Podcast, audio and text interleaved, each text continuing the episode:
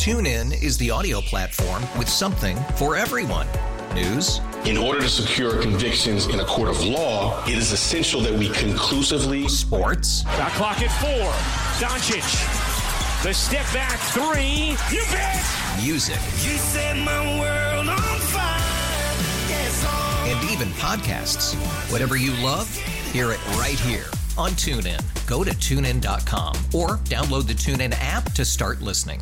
Ryan Nielsen hired as the Jaguars defensive coordinator. Obviously, he spent uh, last year as defensive coordinator for the Atlanta Falcons. Right here, uh, six seasons before that as New Orleans defensive line coach. The question then becomes, and obviously we enjoyed having him on the show. Thought he was an awesome, Great. awesome guy. Great. Um, th- this defense was much improved. Say what you want to about what they were in the end, or what they gave up in fourth quarters, or whatever it may be. They were much improved from where they were two years ago. So, and they also their sack numbers went through the roof because he knew how to coach defensive line and how to get a pass rush, It's- even without an elite edge rusher. It's funny how we forget what it was like before Ryan Nielsen was here. Uh, 21 sacks, doubles it, like you said. Puts you in almost every category inside the top 10.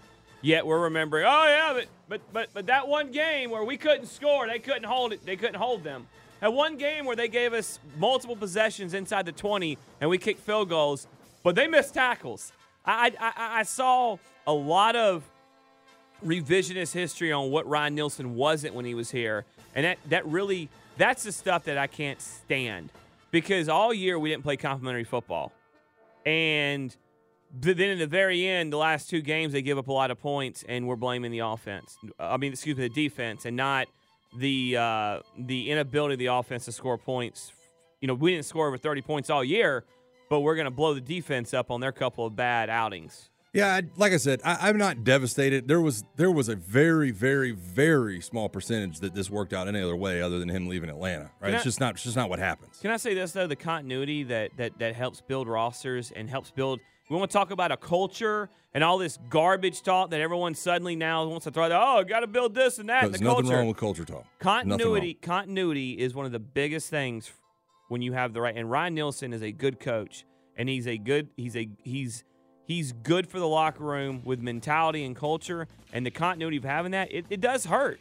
You're starting out your defense, and not to mention you brought in a few guys that played in his system, and Kaden Elliss is a, was was was phenomenal this Perfect. year. He was perfect for his system. so He was perfect. so I, I think that sh- I think when we're getting on our high horses and saying what he was, and I think we should remember what he was. I, I, I agree with that. I, I think the truth uh, lies somewhere in the middle of saying he was, you know, Hall of Fame level, and people that are saying, "Well, we didn't need him anyways." That's just not true either. I mean, he was Yeah. he was a, he was a he was a good defensive coordinator, and he did things that we haven't seen here in a long time. What was the guy that was the the DC in Pittsburgh for like 40 years? Dick LeBeau.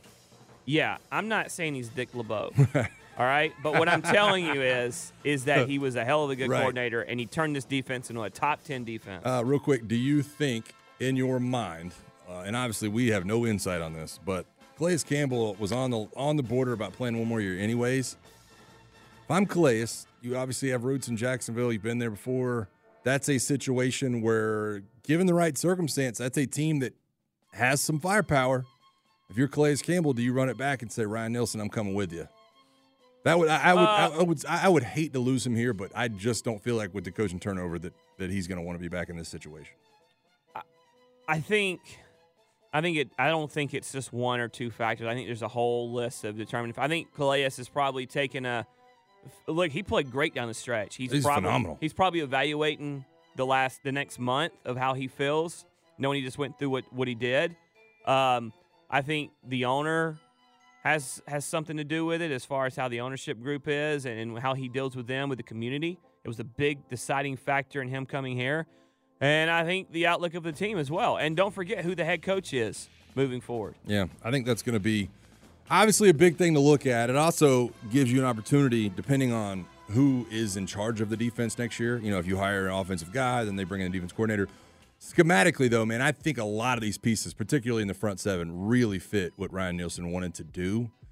And so I look at it from that perspective as well of saying, hey, if you want trade pieces, like there's some guys that are, in, you know, that are pretty good young players that you might think about. Hey, you fit really good in Ryan Nielsen's defense. Do you want to talk to the Jags about that? And don't forget this. Now you've got a defense that's got to turn around and learn their their third system in three years. That's, that's, that's rough.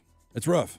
It's, It's not rough. easy, right? Got to uh, figure out the secondary as well as a number of guys that obviously are. You got to make decisions you get- contractually about guys in the back end as well. So. I think you got three guys you know should be there next year: Well, Jessie Bates, Clark Phillips, Clark Phillips. And I think AJ Terrell. Well, you're there. leaving out DeMarco Hellams. He's he's kind of locked in too. So so so you got four guys. I mean, I think those You are have to guys. decide on Hughes, Okudah, yeah, Flowers, I think Hughes is worth bringing back. I thought Mike Hughes played great down the stretch. Richie Grant, uh, a couple of those guys.